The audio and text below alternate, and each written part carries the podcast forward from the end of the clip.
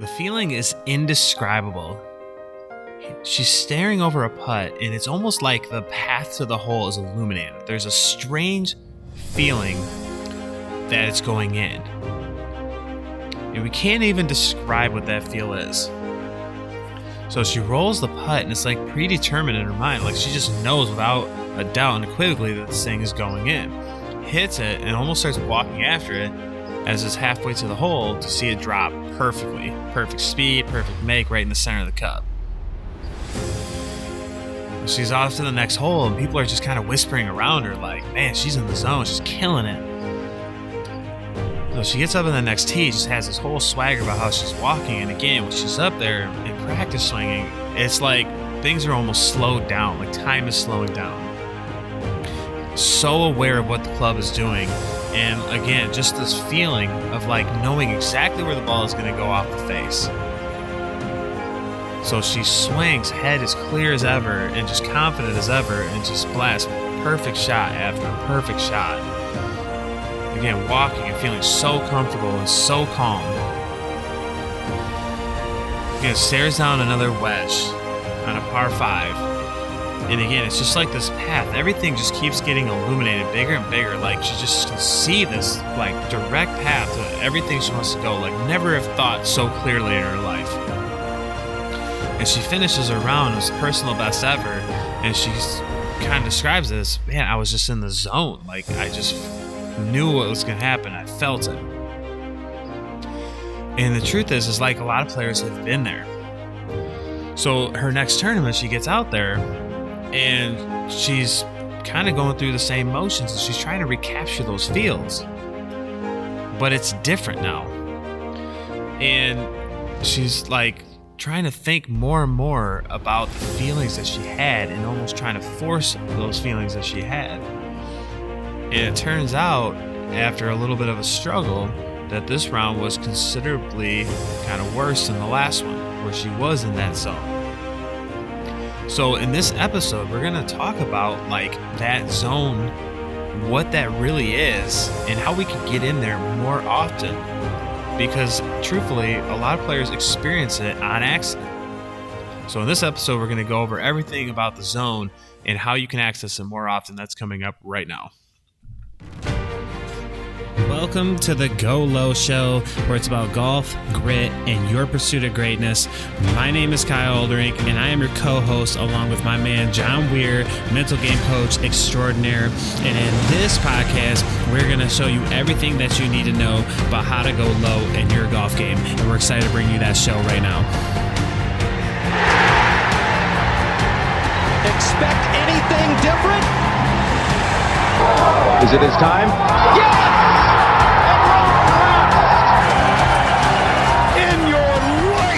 Seen anything like that. Well, here it comes. All right, it's time to go. All right, so John, I've been really waiting for this episode because this is such a topic that's thrown around a lot, and I truly believe that not a lot of people understand it.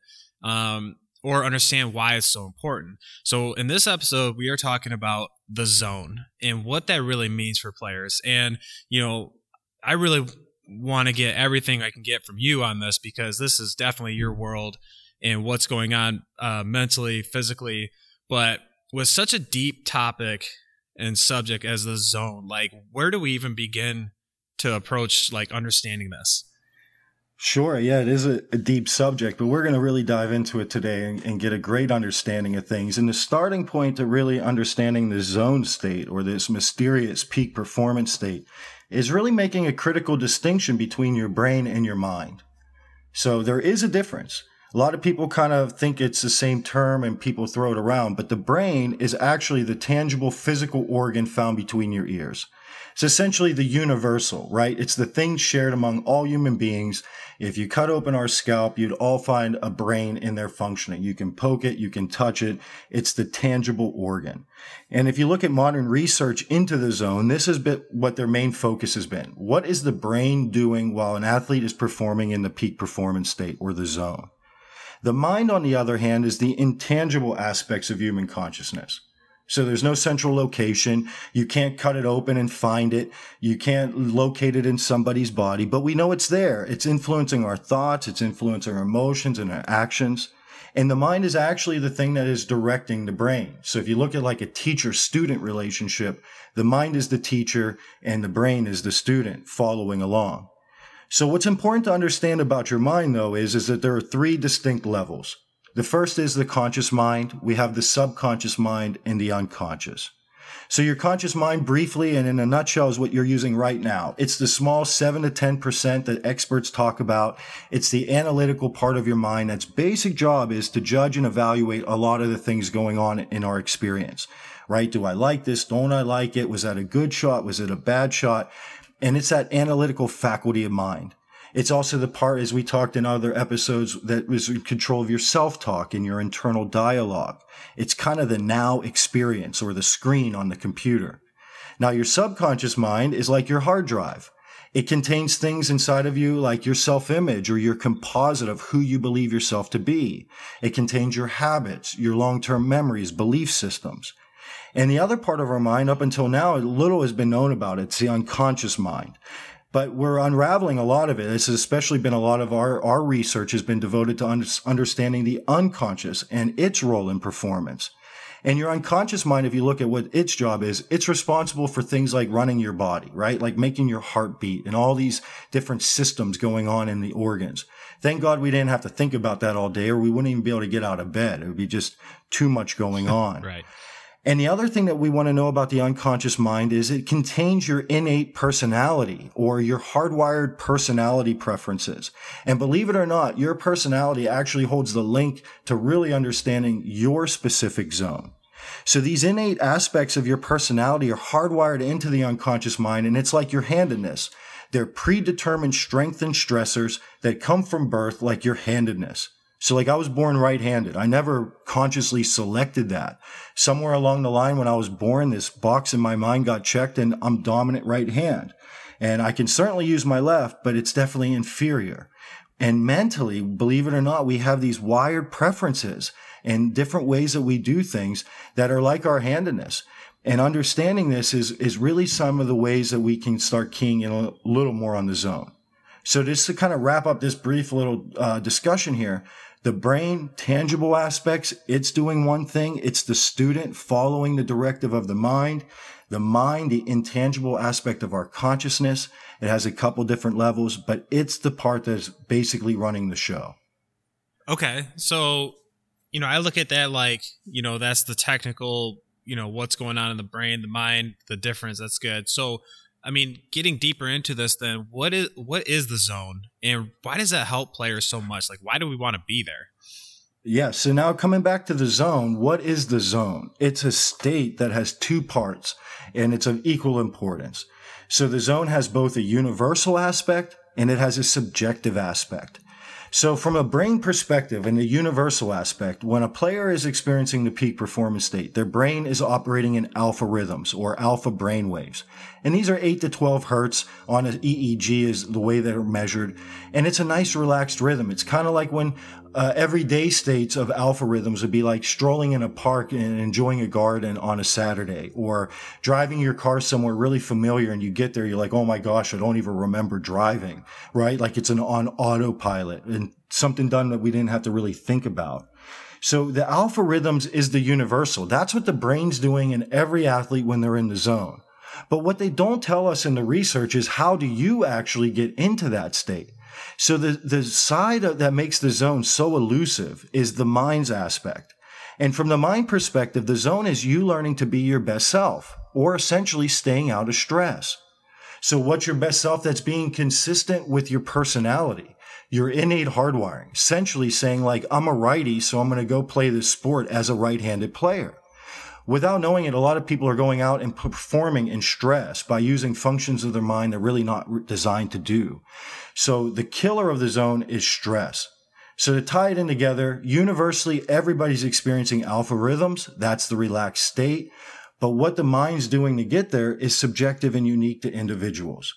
And to kind of look at it like what stresses me out on the golf course is going to be different than you, Kyle. So you really kind of learning and understanding those aspects of yourself is the key to getting into that relaxed rhythm. Yeah, that that's interesting. So like the car example is really interesting to me because there's been times where you know you'll take a few turns, you'll get somewhere. It's almost like holy crap, how did I get here? Like we forget. But you know, being from I mean, you don't understand this, but I'm from Michigan and I live in Illinois. Like there's times where the road conditions get really bad. So the same drive where I might have been in the zone and not even knowing how the heck I got there, but all of a sudden the road gets really slippery. I can remember every little bit of that because I'm stressed out, you know, mm-hmm. because it's dangerous, right? So that's a whole different thing. Like I'll never forget those turns because those turns, I mean, if you're not careful, could mean like a bad wreck and injury. And there's going to be fear behind that. So I think that's a good way to look at that. Like you're talking about with the stress is that, you know, if you're stressed out, then you're going to have a really hard time, you know, doing that. And, you know, the other part of that too is I remember times from my playing career where I've been there and I have no idea why. Just showed up one day and just like I can remember the feeling of the hole being bigger and you know just swinging and having no fear because I knew where the ball was going to go, but I could never really replicate that. And I've talked to players and coach players that do the same thing. They go out and have these breakthrough rounds and they're just like, I don't know what the heck happened. You know, it's the same thing. Almost like you finish the round, it's like, what just happened? Right. Sure. And and that's what the focus of our research has been over the last seven years. And we're ready to go public soon with it. It hasn't launched officially yet, but we're putting out a program called Mental Golf Type. And Mental Golf Type really exclusively looks at these subjective aspects. Now, if you look at like this subjective thing, like why did it happen and, and how do I repeat it? Well, from the brain perspective, we know we need to get into a relaxed state. But in order to get into that relaxed state, you have to know what your strengths are and you also know specifically what your stressors are. And believe it or not, we're not that different. The unconscious mind reveals the human template. We're just kind of determining what t- template or what handedness essentially is your strengths and your dominant facet. So if you learn to put, start building your game plan and you start learning to build your mental game around your dominant strengths, and you start learning to know like these different things that I'm doing are indicating stress, we can repeat our zone state a lot more often. The key is, is what stresses you out may be different than me. So it's important that you get in touch with these individual aspects. And this is where the current research misses. They look at us like we're all one or trying to approach the zone as a one size fits all phenomena. And while it's true at the brain level, right, we have zone, relaxed state of awareness, and we also have the killer of zone, stress okay, because we have the cortisol releases coming out, it's going to shut down your motor cortex, your performance won't be there.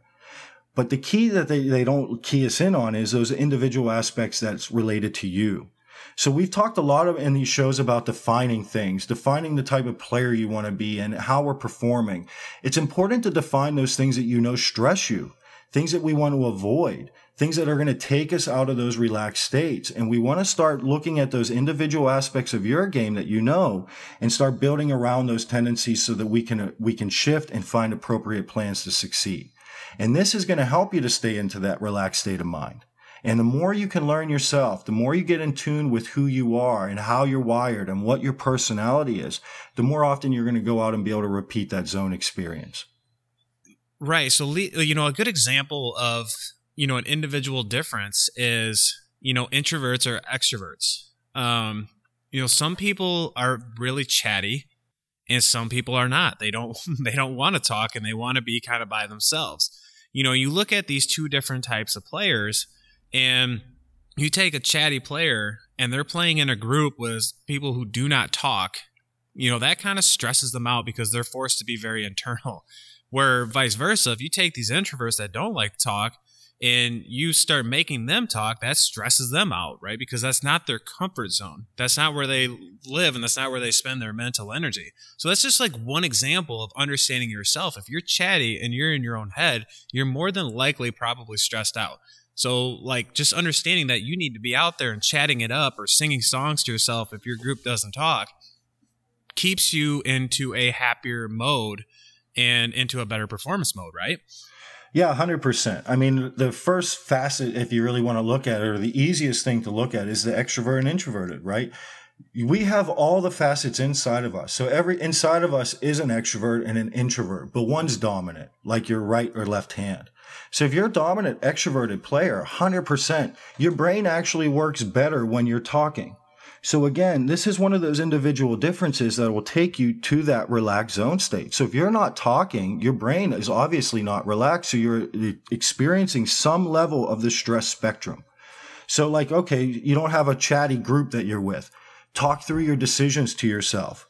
Create like a virtual caddy. This is one way of learning to game plan around your brain and or your mind and how it's influencing your brain right? And if you're too quiet, that's an observable sign of stress for an extroverted player. I mean, let's look on tour. You can look at Phil Mickelson. I mean, outstanding example of an extroverted player.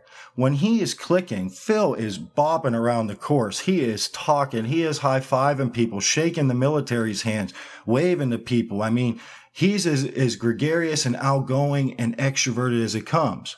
But it's interesting. You'll tell when he's stressed because his head's going to come down. He's going to get quiet. He's going to get self-contained. And when he's walking around and trying to perform in that, his brain's releasing stress. And he might not even be aware of it. If he's listening to this, I hope this helps him out.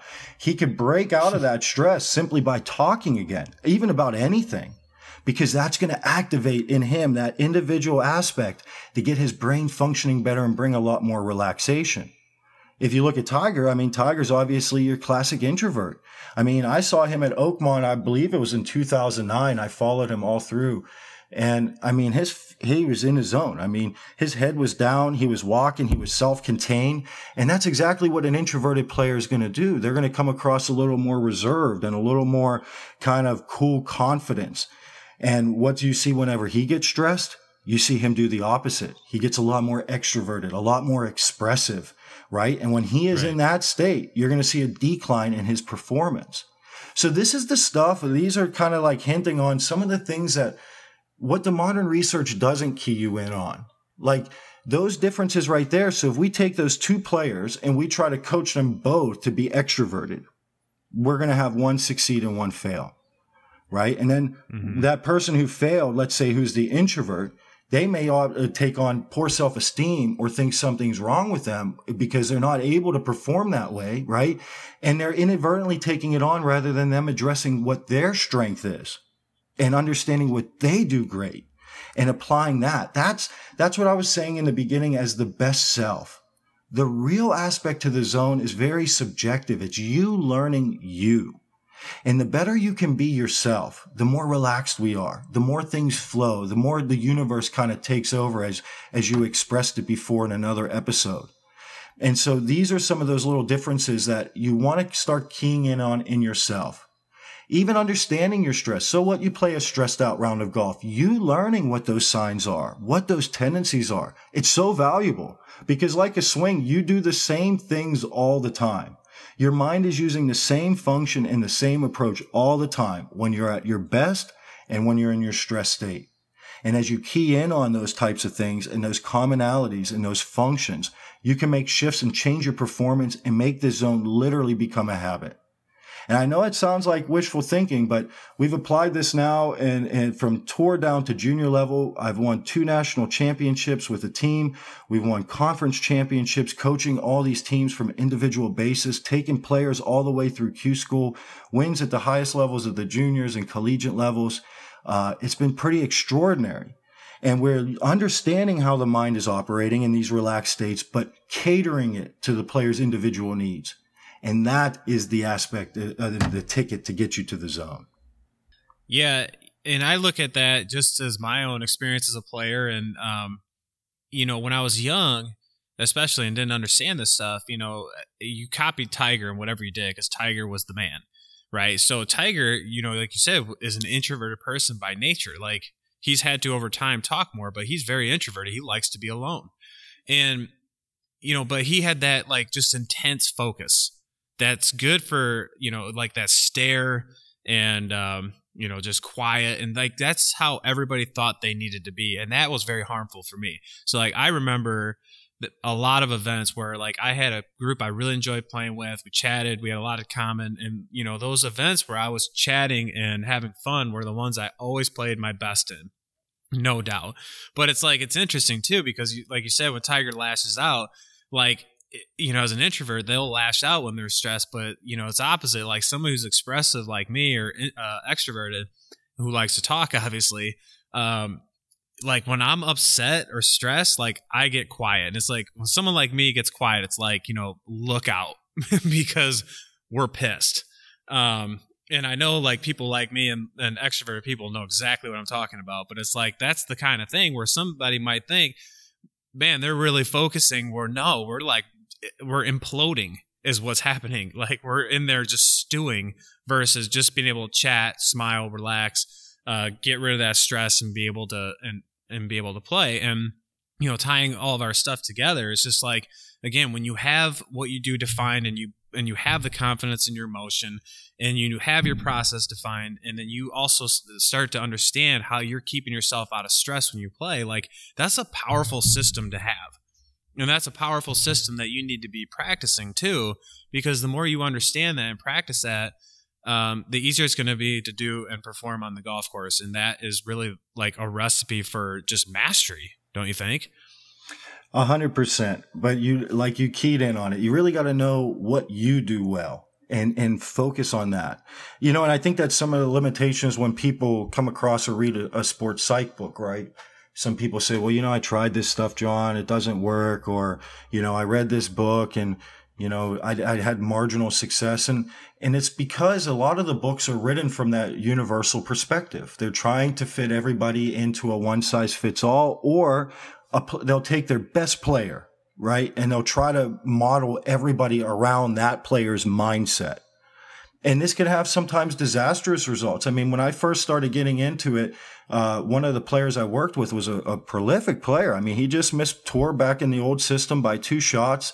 And then he found himself just kind of grinding on the mini tour, but it was only making three cuts in three years out of like 36 events. And this kid was a uh, all American, great performer. And he went there and, and got some advice from a psychologist who took his stress or his underdeveloped function and said, well, hey, I hear this a lot of these negative projections. Why don't you turn it into a positive? Right? It was a, a well intended advice. Yet that was working against him. It was like taking the extrovert and saying, hey, just be quiet.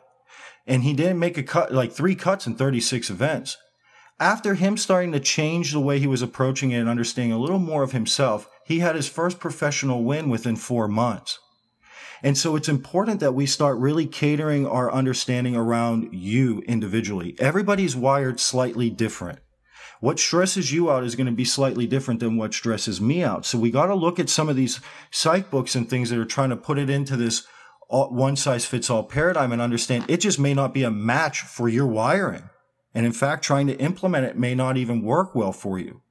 So you kind of want to make it, take it a lot more into the specifics and find people that model more of your personality, right? Like if you're a really happy go lucky type of guy, find a tour pro whose mindset matches that. Try to dive more into their profile, into their types of ways of doing things. If you're a more serious player like Tiger or like a Jack Nicklaus, and you may want to approach the game that way. If you're real regimented, you may want to dive into how like Justin Rose and things are getting things done. Find a tour player that matches you and capitalize on your strengths. And then also, I can't stress enough, your understanding of your stressors is so valuable. Awareness is the starting point to change. So as you become aware of some of your common tendencies of stress, like Kyle was saying, Hey, I noticed I got real quiet. Well, if you notice that, that's stress. What that means to you as a player means your, your motor cortex is going to be starting to get inhibited. We have to now address that. Understanding that key aspect for him is going to help him to perform better in the future because it comes up. Now we can address it. So open your eyes and be willing to grow and even dive into your stresses because understanding that is the starting point to be able to make a shift. Man, that's awesome, John. And you know, it's you know, when you say that you can't model everybody the same mentally, well, it's it's really the same at, with technique, and that's where a lot of players can get in trouble too. And that was what it was before we had a lot of these measuring devices like TrackMan and things. Is you know, here's how Tiger swings. He's the best in the world. Will everybody match that? Everybody can't match that. Not everybody turns the same. Everybody's got the same mobility. Like, so it's the same thing. Like, you can't really model a swing. You can't really model a mentality. Like, every time when you can create your uniqueness, that is so big. But, you know, this is a really powerful episode and you know this is going to lead us into really getting into some deep stuff and and how to do all this and and how players can really create these individual tendencies for themselves and understand that right yeah 100% and, and essentially it's kind of understanding the biomechanics of your own mind the cool thing is is there's a hmm. template and the tendencies that you have are hardwired in like i'm never going to be a lefty i'm always going to be a righty my whole life so as you start understanding your wiring, it gives you that leverage to be able to go and make your zone a consistency. Because again, what's going to stop the zone? Stress. You understanding your specific ways that you experience stress and how to shift it, it's the easiest way to perform in the zone more and start getting more out of your game consistently. So again, yeah, we don't want to model everybody's behavior. We want to kind of find who we can model based on kind of like our generalities or commonalities that we see. And not one way is better than the other. What the best way is, is your way and understanding what you need to do. And as you do that, you're going to find yourself relaxed more on the golf course. You're going to find yourself making a lot bigger games. Man, John, that is some awesome stuff.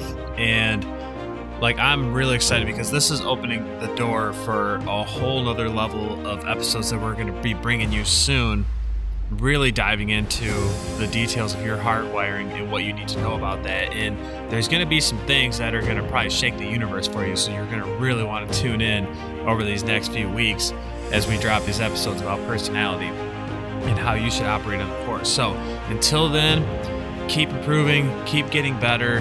Um, again, follow us on Instagram because we're putting content up there every week to help you out on top of these episodes. Join, uh, check out the golowshow.com uh, submit any questions you have there, or we ask for questions weekly on Instagram. But again, we want to thank you for listening, for the great reviews. Um, we appreciate all of you. So until the next episode, uh, keep getting better. We'll see you soon.